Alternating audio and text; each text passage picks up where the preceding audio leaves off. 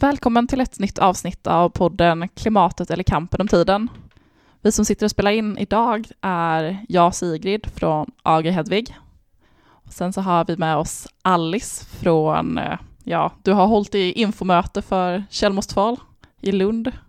Precis. Hej. Hej. Och så är det också Erik från AG Hedvig. Hallå, hallå. Dagens avsnitt kommer handla om kampanjen Kjell måste fall och kanske framför allt om aktionen som är planerad till den 18 och 19 maj. Men vad, vad är Kjell måste fall? Shell Must Fall är ehm, en eh, kampanj som du sa som eh, drivs av eh, klimaträttvisenätverket Kode Röd som är ett holländskt ja, klimaträttvisenätverk. Och den här kampanjen targetar Shell som alltså är ett eh, fossil, eh, fossilbränsleföretag, ett holländskt brittiskt fossilt eh, företag. Mm. Så den här eh, kampanjen syftar till att eh, dismantle Shell, som vi försökte översätta till avveckla, var den bästa översättningen vi hittade. Mm. Vilka är eh, kodråd, eller kodröd, hur man nu ska uttala Ja. det? Jag tror det holländska uttalet är lite mer... Kode röd kanske? Nej, jag känns Ah. som jag pratar danska. Ja, ja, Ja, vi säger kode röd. ja. Försvenskar uttalet lite. Men eh, röd har ju drivit och ehm, mobiliserat mycket för Ende Gelände tidigare. Och eh, de, under 2018 så stängde de ner en stor hamn i Nederländerna eh, under en dag och stängde ner verksamheten där. De var även med på den här eh, aktionen i Göteborg i september förra året och mo- mobiliserade för den och kom dit. Och nu så mobiliserar då Kode Röd för den här aktionen att dismantle, att avveckla Shell. Mm. De har ju fem stycken så uh, krav som de skriver på sin hemsida. Kan du inte nämna dem? Så att eh, deras krav då, jag direkt översätter, de, de, de skriver, ja det här är krav som de driver då i samband med eh, kampanjen också, Ja. eh, Shell Must Fall, men det är intersektionella krav för klimaträttvisa och det, det första är då Keep it in the ground, alltså håll fossila, det fossila bränslet under jorden, keep it in the ground. Mm. Just transition for workers och um, en, eh, en rättvis um, omställning för arbetare. Reparations for impacted communities och det är då framförallt eh, communities, samhällen som har drabbats av Shells eh, aktiviteter. Mm. Restoration of ecosystems, samma där då av ekosystem som har förstörts av eh, Shells verksamhet. Också decentralized and socialized energy democracy for all. Så ja, decentraliserad och socialiserad. Eller socialistisk antar jag de menar, eller vad tror ni? Eh, jag vet faktiskt inte. Eh, Socialized. jag, jag Jag skulle tolka det som socialistisk. Men, ja, ja, jag skulle ju vilja tolka det som det, men jag är lite... ja. Men i alla fall energidemokrati för alla och då antar jag att eh, det de menar är liksom att eh, alla ska ha råd att leva på energi som är förnybar, typ. Ja, precis. Men varför ska man rikta sig mot fossilkapital överhuvudtaget? Ja, varför ska en eh, targeta fossilkapital? Fossila bränslen är ju skitdåligt för klimatet. Mm. Och istället för att eh, skylla på individer som, även om jag i och för sig är av, är av den personliga åsikten att en som individ, om man har möjligheten att ska försöka minska sina personliga liksom, utsläpp, så Mm. tycker jag ändå att det ska inte vara individens liksom, ansvar och individer ska inte beskyllas för, för den här strukturen som vi lever i, där vi tvingas liksom, använda mycket ehm, Nej men alltså de som tjänar pengar på att förstöra vår planet ska också stå för ja, kostnaden. Exakt, exakt, det är de som ska stå för kostnaden. Mm. Och därför så är aktioner mot fossilkapitalet, som, det är de som liksom driver den här strukturen, är, eh, det är ett bra mål. Liksom. Och dessutom så finns det en väldigt bra och illustrativ um, kalk calculation, hur säger den det? Eh, Kalkyl. Beräkning, kalkyl på att um, 71 procent av de totala växthusgasutsläppen som någonsin har släppts ut i världen, 71 procent av dem av de totala växthusgasutsläppen är det 100 företag som står för. Och det är ju nästan bara olika typer av olje och fossila bränsleföretag. Liksom. Så det är ganska så här onödigt att prata om att ja, det här landet släpper ut så här mycket eller den här individen släpper ut så här mycket. när så stor andel faktiskt kan, liksom, företag kan beskyllas för. Jag kanske kan få citera Andreas Malm. Ja, för att ta Andreas Malm citat. Nej, men, eh, jag var på um, Marxkonferensen i Stockholm eh, i eh, höstas och lyssnade även på eh, den här andra podden som Ola Söderholm har, vad heter den nu igen? Stormens utveckling, där Andreas Malm var med. Och Andreas Malm är alltså en eh, ja, klimatforskare på Lunds universitet, men även aktivist och sådär. Och på den här Marxkonferensen så höll han ett anförande som eh, började lite med så här, ja men eh, civil disobedience, eh, civil olydnad har, eh, liksom, har den här bilden av att vara fredlig och Eh, Eh, det har den varit och bra att den är fredlig, bla bla bla. Eh, och det var många så här, peace-tanter som var så här, yay, eh, superbra. Men det som Andreas ville komma fram till sen var typ att, ja fast det var kanske inte så fredligt som man tror och det fanns en, liksom en range av olika, um, olika sätt att organisera sig helt enkelt. Ja, precis, mångfald. Och, han, och då pratade han då i alla fall om de här två, nu minns jag inte deras namn så det är jättedåligt, men de här två kvinnorna som sprängde en eh, pipeline i Dakota Access Pipeline-projektet. han pratade om att på typ så fem minuter så, så satte de ut en massa bensinbomber och eh, sprängde mm. den här, en del av den här eh, pipelinen. Och det var ju liksom, det var ju våld mot, eh, mot, inte mot människor, men mot, vad heter det? Mot, mot egendom, precis. Som var supereffektivt, för det, liksom, det kostade det här företaget supermycket pengar och förlängde liksom processen hur mycket som helst. Men nu har de typ så 300 år i fängelse för det. Men mm. hans poäng var i alla fall, han avslutade liksom sitt anförande med så här, han frågade helt enkelt när ska klimatrörelsen liksom radikalisera och eh, ta sig an fossilkapitalet? Och jag tänker att ja, men det är nu vi gör det. Ja. jag menar, ofta finns det väl en sån tro inom miljörörelsen att ja, men våld kan inte lösa någonting. Men det som de här äh, fossilbolagen håller på med är ju våld mot människor i andra delar av världen eller mot naturen. Ja. Och kanske att våld är nödvändigt för att lösa våld.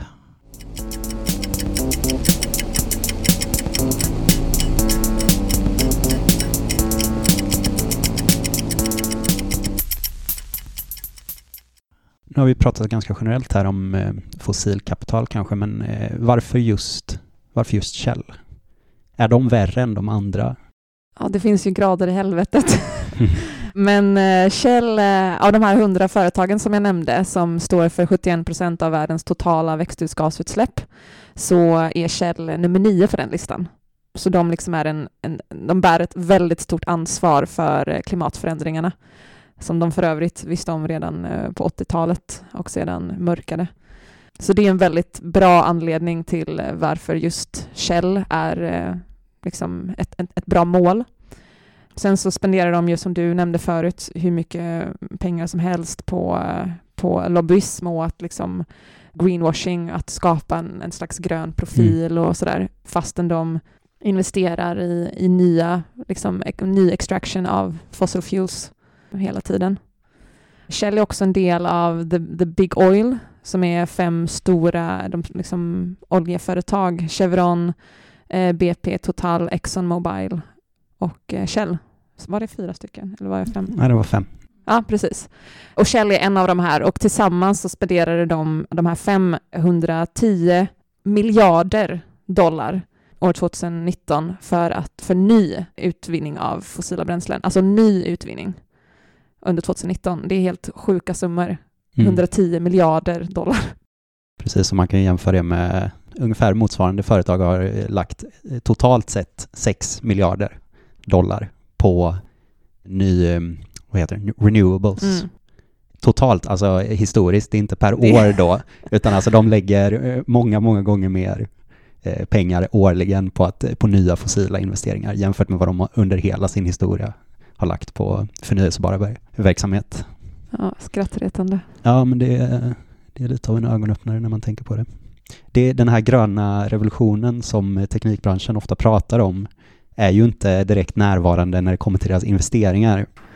Sen kan jag även nämna, apropå investeringar, nu inte detta specifikt Shell, men de här fem då, Big Oil, så um, spenderade de 2019 3,6 eh, miljarder dollar på så, så kallat low carbon eh, investeringar. Men det är fortfarande naturgas som liksom är typ minst lika dåligt. Så det är liksom väldigt, ja, det är mycket greenwashing. Och sen kan ni också sätta den här siffran i förhållande till deras skatteflykter, Shells skatteflykter. Att de eh, undvek att, eh, eller de undviker att betala vinst, eh, vinstskatt.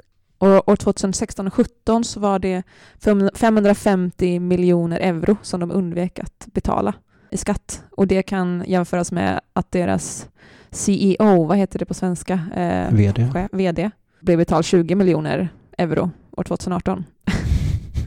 Så ja, Yes. ytterligare en anledning till att Shell är ett bra mål. Ja, jag vet inte om vi ska prata lite om det. De är ju också verksamma kanske i, framförallt eh, kan man ju prata om eh, deras eh, verksamhet i Nigeria kanske. Jag vet inte om ni kommer ihåg BP-läckan i mexikanska golfen. Säger man golf på svenska? Ja, jag Ja. tror det. Det kul. Nej, men där, det blev ju väldigt, eh, väldigt eh, övervakat av media när, det, när den hände. Men eh, totalt sett har ju, alltså i och med att eh, Shell har ju många, eh, mycket verksamhet i, i Nigerdeltat och där eh, sen de började den verksamheten på typ 50 eller 60-talet så eh, jag, jag har försökt göra lite research på detta eh, men de siffrorna jag har läst har varierat ganska mycket men det man kan säga är att under de, den här perioden som de har varit verksamma där så har det ju varit multiplar gånger värre total mängd utsläpp än vad man hade i, eh, i den här BP-läckan då. Och då var det ju ändå en, en oljekälla som bara stod och pumpade rakt ut liksom, utan, utan hejd i, i flera månader.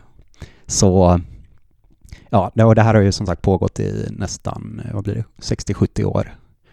Och man kan också prata om, när man pratar just om Nigeria, där har det också, om man kollar på vad Amnesty, deras undersökningar, det är ytterligare brott mot mänskligheten. Det varit någon eh, ja, men anklagelser om att eh, de ja, anlitar den lokala liksom, militären eller eh, regeringen då för att eh, i stort sett tortyr, eh, mord på, på motståndare mot deras verksamhet. Och Nigeria, ett land som eh, nu har huserat den här verksamheten i 60 år då, där lever fortfarande 70 procent cirka under fattigdomsgränsen. Så de här, det är ju mycket prat om trickle down och att den här typen av verksamhet att det är någonting som kommer löna sig för landet. Visst, man får eh, acceptera lite dålig miljö kanske, men eh, ja, jag vet inte. Det, det ser väl inte ut att ljusna på den fronten än och eh, jag ser väl kanske inget hopp om att det kommer göra det framöver heller. Det är bra att du säger det också, för att det här är kanske också någonting som är mm, värt att nämna varför varför det, det är en, en, en massaktion, en, en civil olydnadsmassaktion och inte typ en demonstration eller en, eller det kommer ju vara en laglig demonstration också, men eh, inte, vad heter det, sån här när ni skriver på, vad heter det? Namninsamling. Ja, Mm. typ namninsamling. Eh, varför, varför är det en, en civil olydnadsmassaktion? Och det är för att eh, Kode Röd då som driver kampanjen, eller, och jag håller med, tror helt enkelt inte att Shell kommer liksom avveckla sig själv och det kommer liksom inte bli bättre för att det här är ju inte enbart Shell är ju inte det enda problemet här utan det är ju en struktur. Vi le- lever liksom i ett ett kapitalistiskt samhälle där företags liksom, existensberättigande beror av att de har, har, får vinst och att deras aktieägare kan plocka ut vinst. Liksom. Mm. Och då, vad, vad ger bättre vinst än fossila bränslen? Eh, så det kommer, det kommer helt enkelt aldrig ske att Shell dismantle sig själv. Och de kommer inte att, eh, de kommer inte att ersätta de här förlorade ekosystemen eller ersätta de, de här communities som har drabbats eh, eller de här mänskliga rättighetskränkningarna som har skett och så vidare. Och då är det enda liksom kvar att göra är att ta till civil olydnad för att avveckla Shell helt enkelt. Jag uppskattar att eh, den här kampanjen Shell mot Fall är väldigt bra på att lyfta upp så orättvisa perspektivet i det också. Eller bland annat det namnet eh, must fall. Det kommer ju från, eh, de har fått inspiration från en eh, sydafrikansk kampanj som handlade om eh, att studenter gick in och krävde att det skulle bli eh, mer rättvist i utbildningssystemet som är liksom grundat på rasism och orättvisor och ojämlikhet. jag gillar liksom att de drar den parallellen och det är viktigt att så här, den här typen av kampanjer blir globala och att man lyfter in så här, klimaträttvisa som ett perspektiv.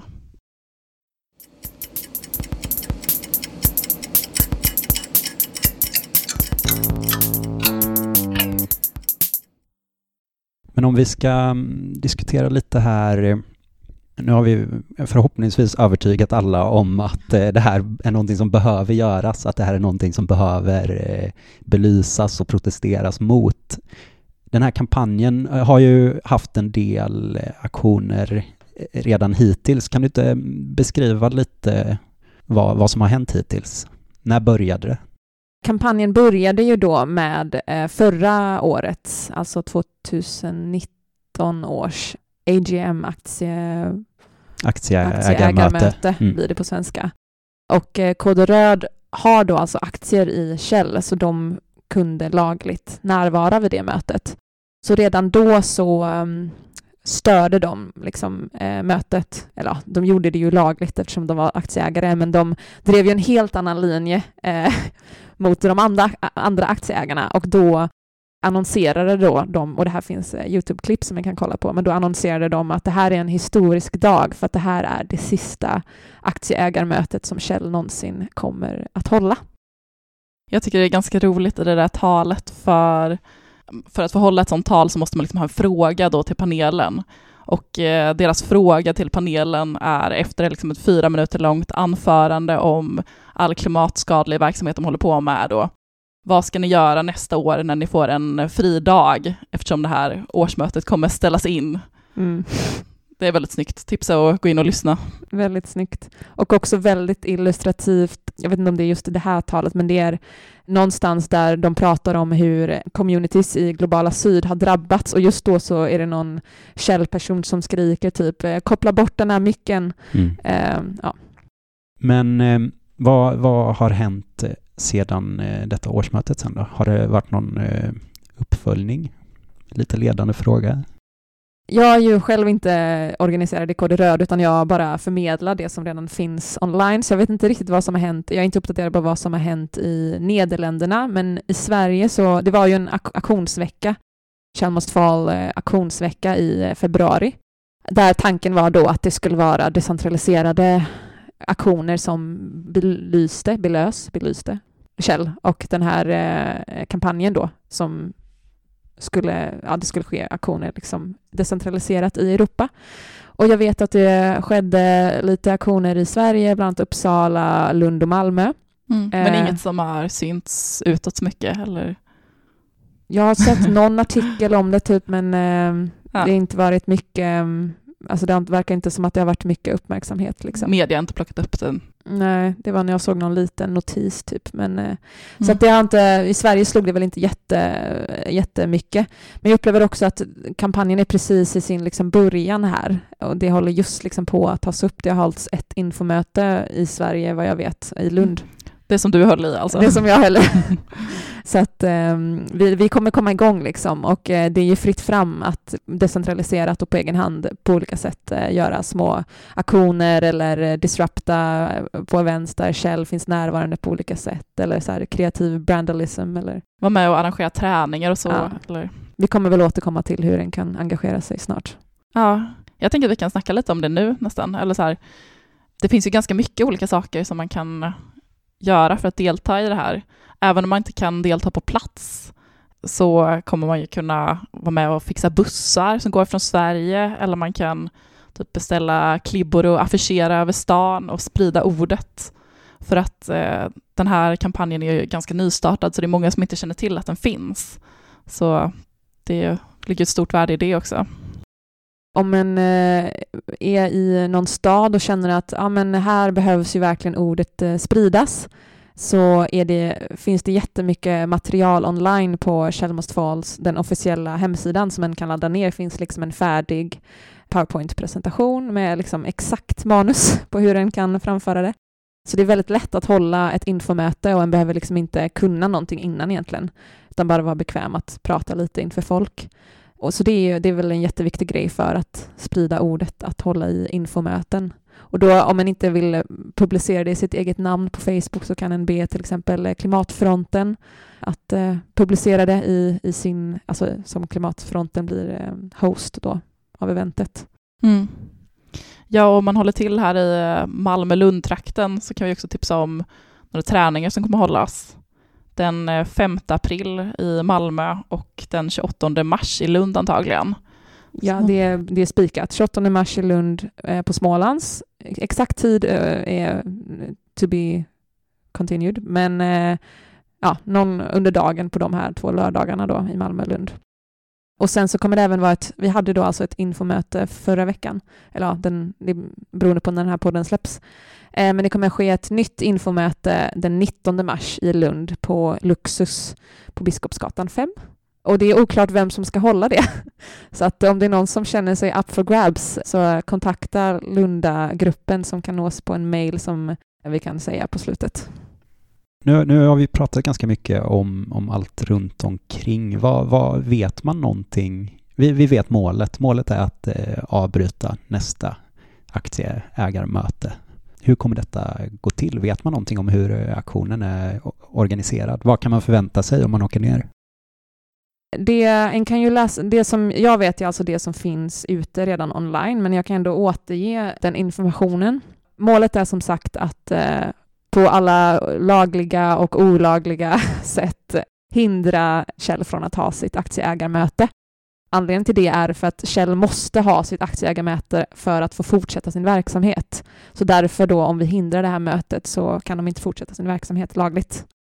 Men vad, vad är det som eh, hindrar dem från att bara i sista minut flytta, ha mötet i eh, Paris? De kan inte ha mötet någon annanstans än i Nederländerna och Nederländerna är ju ett ganska litet land. Så det, det finns inte jättemånga ställen att välja på. Sen skulle de, nu är ju mötet då planerat till den 19 maj, aktieägarmötet. Och de skulle ju kunna technically flytta mötet, men då måste de ju med, eller alltså byta datum, men då måste de ju meddela alla aktieägare, för det här, det är ju massa aktieägare från hela världen som åker till Haag för det här mötet och därför måste de ju meddela dem i tid, kanske, jag vet inte, två veckor innan och då kommer ju Kode Röd också få reda på detta eftersom Kode Röd är aktieägare. Så vad, som en, vad, vad de än gör så kommer vi ändå vara förberedda, men en bör ändå vara för, lite förberedd på att det skulle kunna, omständigheterna skulle kunna ändras lite grann. Smart. Ja, och den här aktionen den kommer ju ske i, i Haag antagligen, som är en kuststad. Jag kollade på lite bilder, det såg ju väldigt fint ut, så med lite strand och lite, jag tänker att det kan vara ganska trevligt att komma dit på lite semester i, i maj. Precis, och det är också i det här entertainment-distriktet som mötet eh, kommer ske. Så det är så här massa härliga kasinos och dyra hotell och shopping streets. Och en polisstation alldeles bredvid eh, lokalen vi ska till. Perfekt. Ja, så har vi nära att gå tillbaka sen också.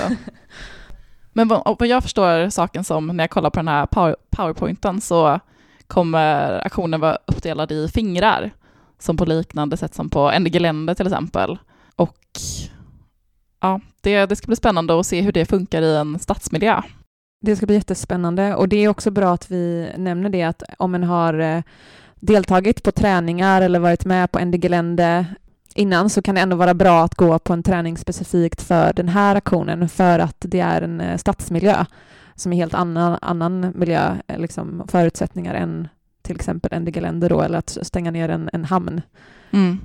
Ja. Och ja, fingerstrukturen kommer väl, ja, som du sa, du kanske vill berätta det, var den fingerstrukturen kommer ifrån? Alltså jag vet inte det exakta ursprunget, men det är utvecklat i eh, stadsmiljö för att det ska vara smidigt att ta sig fram. Liksom. Så jag tänker att det ska bli intressant att testa det, att inte som ett finger gå över massa åkrar bara kilometer efter kilometer ner till en kolgruva, utan testa röra sig snabbt och smidigt i en stad.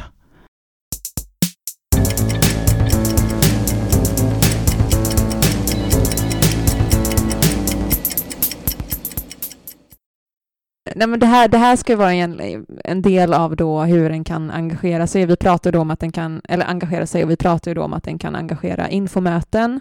Men det finns ju massa fler sätt att arrangera, äh, engagera sig och ähm, som, som du sa, eh, hjälpa till att fixa bussar. NDG Länder Sverige är redan lite inne på eh, att fixa bussar, men det behövs stöd och pengar framför allt. som känner att så här, jag är asbra på att eh, kampanja fram pengar. Så det är en grej som alltid behövs. Sen så tycker jag också det är bra att nämna sådana här stödgrejer, typ som att laga mat till träningar eller till möten för att få folk att vilja Just det. komma. Mm. Eh, och det är också minst lika viktigt. Och det gäller ju samma även i Haag, om man känner att eh, men jag, vill, jag är skiträdd för polisen, vilket är helt rimligt. Jag är också jätterädd för polisen. Men, eller om man känner att eh, nej, men jag vill inte ta några stora, stora risker till exempel, så kan den ändå behövas. Dels så kan den delta i den lagliga demonstrationen som kommer vara, eh, ske, men den kan också behövas i den här, den här, såna här stödfunktioner, liksom, typ som Mm. att laga mat eller att köra fram maten eller att typ bygga upp eh, camp eller ja, vad det nu kan vara, med saker som inte innebär någon, någon risk för eh, poliskonfrontation, men som är minst lika viktiga roller. Liksom. Vad vet man om camp slash boende för det här? Om, om, vi tänker på de som varit med på liknande massaktion innan som Ende Glende så kanske man har den förväntningen.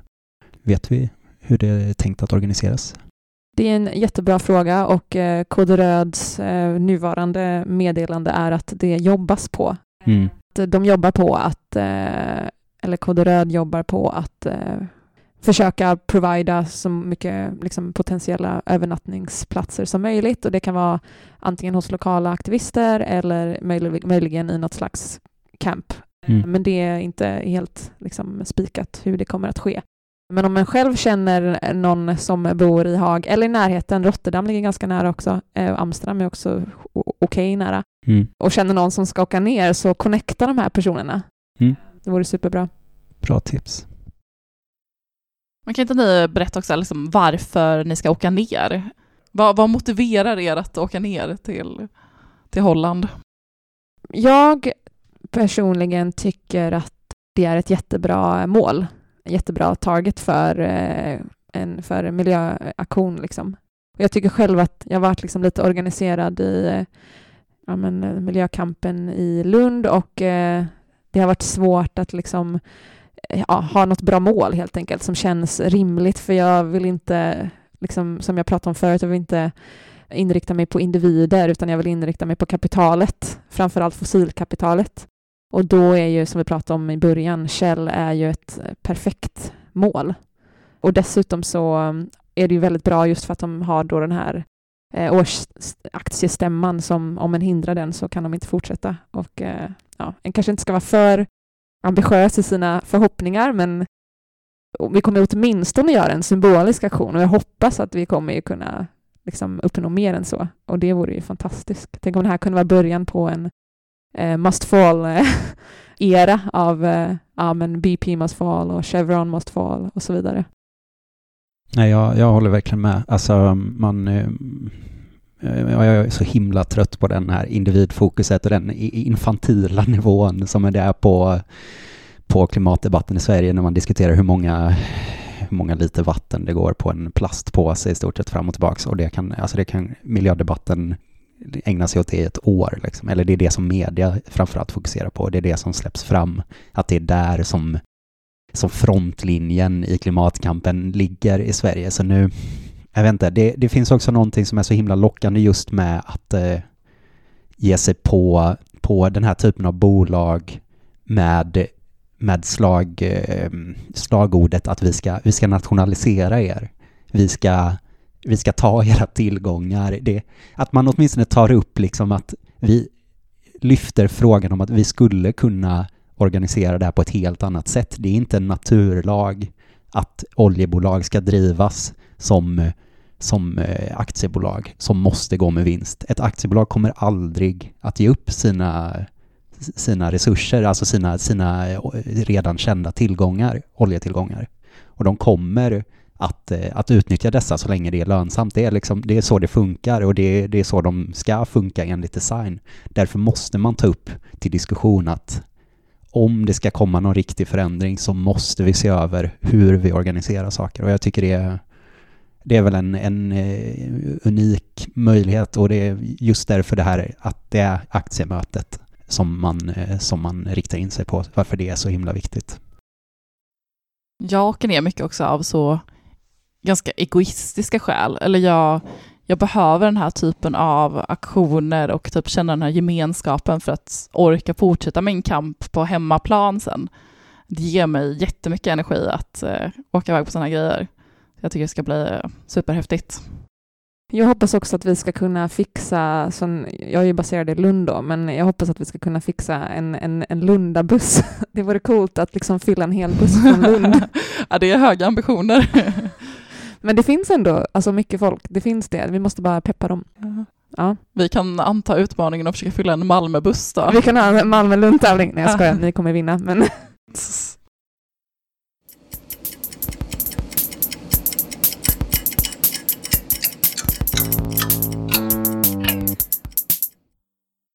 Det känns som vi har gått igenom eh, väldigt mycket, kanske för mycket. Så eh, vi avslutar kanske därför med att fylla på med lite till och prata om, det, det kommer ju hända någonting innan aktionen som är då den 18 till 19.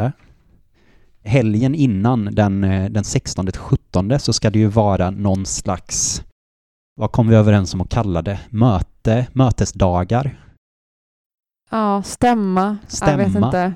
Ja, hur som helst, de kallar det för Future Beyond Shell Summit. Och dessa är ett par dagar som, eh, som eh, framförallt är fokuserade då på att eh, samla aktivister, samla forskare, samla representanter från de, de communities som är drabbade utav Shells verksamhet. Och vi slår bara ett slag till för detta här nu för att informera om det helt enkelt. Mer information finns på futurebeyondshell.org. Och vi kan ju också nämna att eh, det här People's Summit då är alltså till för stakeholders i jämförelse med eh, Shells eh, aktiemöte som är till för shareholders.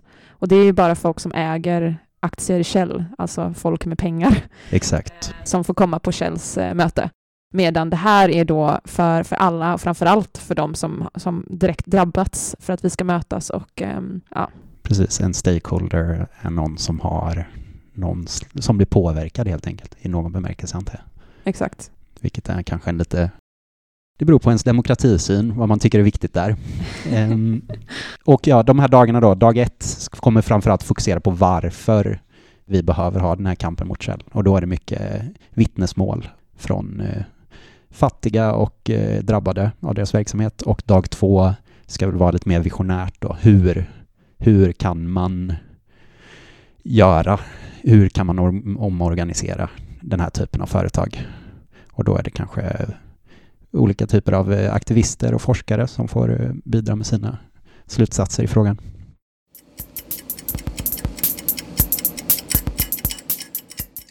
Ja, men jag sa ju att jag skulle säga hur den kan komma i kontakt med Kjellmostval Skåne då.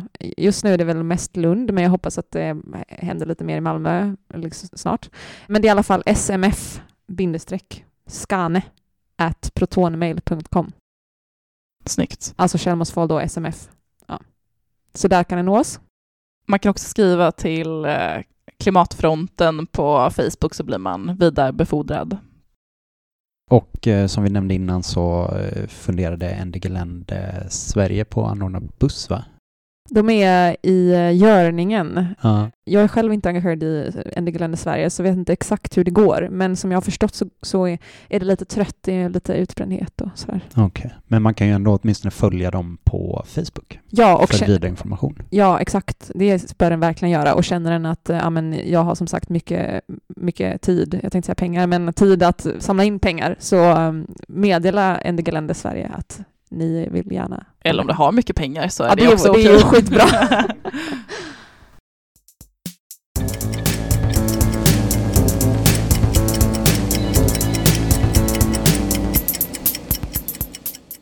Tack så mycket för att du kom hit idag, Alice. Det var superbra att göra det här avsnittet. Och just det, ja, vi säger något om Lysekil också. Beroende på när detta, detta avsnittet kommer ut så kommer det ju hända lite grejer i Lysekil nästa vecka. Den eh, 10 mars, alltså på tisdag, så kommer det inledas förhandlingar i Mark och miljööverdomstolen i Lysekil. Och detta handlar då om Preems eh, utbyggnad, att de vill eh, liksom bygga ut sitt oljeraffinaderi så att det blir nästan dubbelt så stort som tidigare.